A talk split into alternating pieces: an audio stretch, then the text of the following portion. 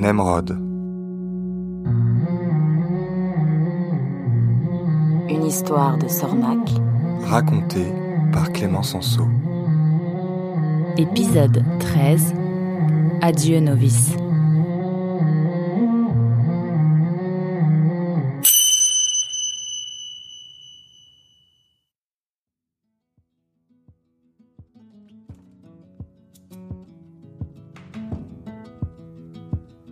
Dix jours s'étaient écoulés depuis la confrontation avec les chasseurs orange. Nemrod et Rita avaient récupéré de leurs blessures et la patrouille avait repris la marche. Le printemps commençait. La forêt était joyeuse. Mais Nemrod était sombre. Il ne parlait plus. Il passait ses journées à marcher, à déprimer et à faire des plans d'évasion. Silencieux comme un novice, murmura Yannick dans le dos de Nemrod. Tu te sens prêt? Tais-toi, répondit Nemrod, fatigué. Effectivement, Nemrod allait bientôt entrer en noviciat chez les errants. La cérémonie d'intégration aurait lieu à la prochaine lune. Yannick se faisait une joie de céder sa place de novice à Nemrod. Il s'imaginait déjà conteur. Il fallait bien quelqu'un pour remplacer Edmond après tout. Et Yannick, comme toujours, se sentait à la hauteur. Il avait toujours aimé parler. C'est juste que les autres n'aimaient pas l'entendre, ou feignaient de ne pas aimer. Mais bientôt, ils n'auront plus le choix. Tous les soirs, ils l'écouteraient, religieusement. Lui, Yannick, le seul, l'unique, le Yannick de tous les Yannick. Nemrod, lui, ne pensait qu'à une chose s'évader. Il ne devait plus rien à Mirko. Il lui avait sauvé la vie à son tour, et à quel prix? Ils étaient quittes maintenant. Certes, les Verts pouvaient toujours livrer son nom au Orange, mais aurait-il vraiment intérêt à le faire, après ce qu'il s'était passé Nemrod était prêt à prendre le risque. Mais comment s'échapper? Nemrod n'avait quasiment jamais de moment seul, et même s'il parvenait à déjouer l'attention de ses camarades pendant quelques minutes, il se ferait rapidement rattraper. Nemrod était un solide marcheur et un pisteur compétent. Mais il ne ferait pas le poids face à Mirko, qui était peut-être le meilleur éclaireur de toute la grande forêt. Rita, qui connaissait la valeur de son subordonné, laissait à Mirko une autonomie quasi totale. Elle sentait qu'un jour, ce jeune et impétueux renard deviendrait un grand chef. Elle savait voir ces choses-là. La lune était presque pleine quand la patrouille arriva au bord d'un grand fleuve. Là, dit Rita. Nous resterons là ces prochains jours. Ensuite, il nous faudra remonter vers le nord pour rejoindre le pont du diable. Elle se tourna vers Nemrod. C'est ici qu'aura lieu ta cérémonie d'intégration. C'est beau, non? Très, répondit Nemrod avec un certain enthousiasme. Et il était sincère. C'était vraiment superbe. Les rives du fleuve étaient douces et sablonneuses, couvertes çà et là de petits bosquets d'aulnes. C'est dans l'un de ces bosquets que la patrouille s'installa. Yannick t'a expliqué pour le totem? demanda Rita.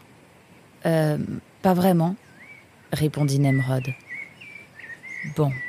Mirko, explique-lui, demanda Rita. Eh bien, la tradition veut que le futur novice construise un petit totem pour marquer son intégration chez les errants. Un totem à deux faces. L'une représentant le renard que nous étions, l'autre celui que nous voulons devenir. Ces totems restent ensuite sur place, comme le témoignage de notre passage d'un état à un autre. Effectivement, Nemrod avait déjà croisé ces figures de bois. Il en avait vu au moins deux. La première représentait d'un côté un renard maussade allongé dans un lit, de l'autre un renard en train de sauter au-dessus d'un ravin. La seconde était recouverte de végétation et Nemrod n'avait pas pu en distinguer le dessin. Tiens, dit Mirko à Nemrod, prends cette hache et ce ciseau à bois. Trouve-toi un petit tronc ou, une grosse branche et mets-toi au travail. Fais de ton mieux et ne t'inquiète pas trop du rendu. Chacun son style. Ce n'est pas un concours. L'important n'est pas là. Je ne suis pas inquiet, répondit Nemrod. Nemrod était confiant.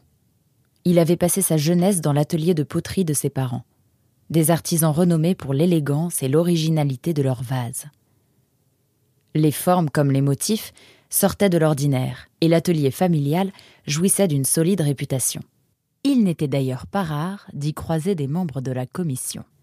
Son père réalisait les vases et sa mère les décorait. Nemrod avait grandi au milieu des formes et des motifs, entre le tour de son père et les pinceaux de sa mère. Même s'il était plus familier de l'argile que du bois, nul doute qu'il saurait réaliser un totem mémorable. Doublement mémorable même. Car Nemrod avait une idée. Après un quart d'heure à déambuler dans le sous-bois avec Mirko, Nemrod repéra un reste de tronc qui lui parut intéressant pour son totem. De ce qui devait jadis être un beau châtaignier, il ne restait plus qu'un moignon d'un mètre cinquante de haut. Ça fit Nemrod en indiquant le morceau de tronc à Mirko. Ça T'es sûr que c'est pas un peu gros? Les totems ne dépassent quasiment jamais un mètre de haut. Le mien sera hors norme alors. Laisse-moi essayer, vous allez voir.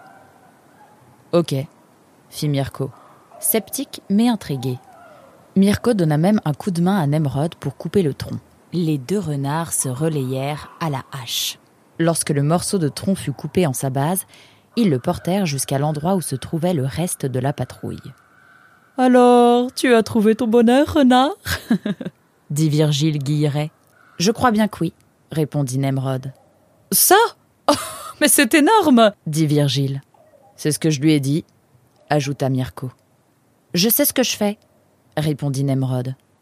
Ok, ok, comme tu voudras. Ah, la jeunesse fit Virgile, amusé. Nemrod installa son atelier éphémère à une cinquantaine de mètres du campement. Pendant deux jours, il travailla sur son totem.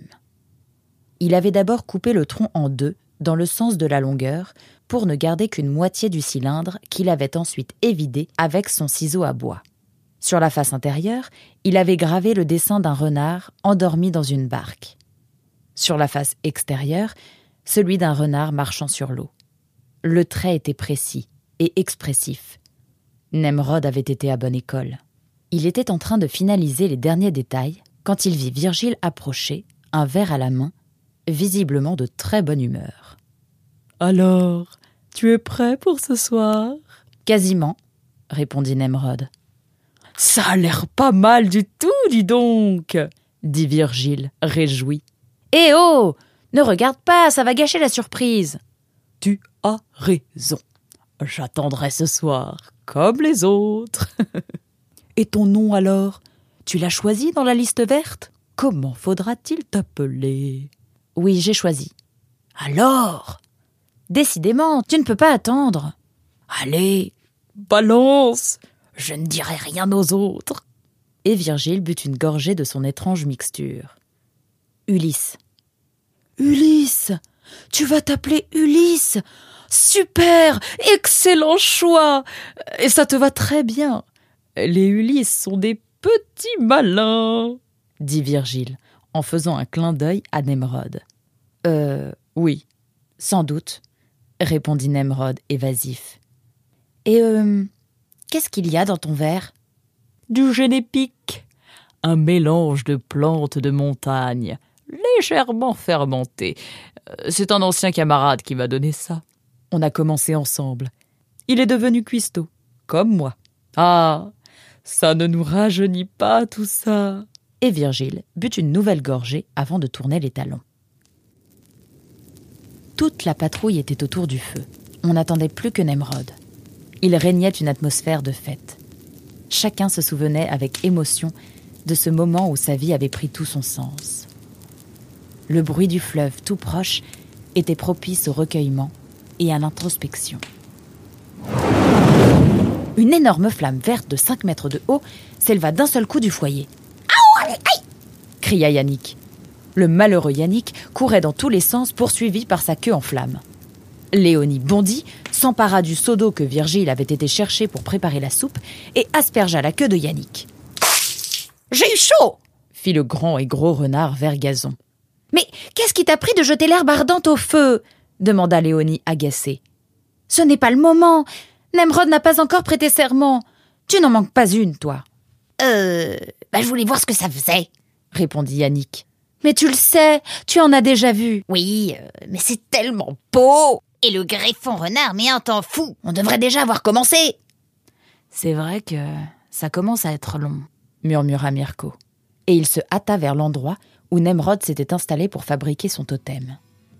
Personne Il n'est plus là cria Mirko en direction de ses camarades qui accoururent aussitôt. Le sol était jonché de morceaux d'écorce et de copeaux de bois, mais aucune trace de Nemrod, ni de son totem. Non, il n'a pas fait ça, murmura Mirko. Puis il s'élança vers le fleuve, suivi par ses camarades. Une minute plus tard, ils étaient sur la rive. Là cria Mirko, essoufflé. Les autres regardèrent dans la direction qu'indiquait Mirko. Et ils comprirent. Au loin, une ombre glissait sur l'eau, emportée par le courant volontaire du grand fleuve. C'était Nemrod. Il repartait, comme il était arrivé.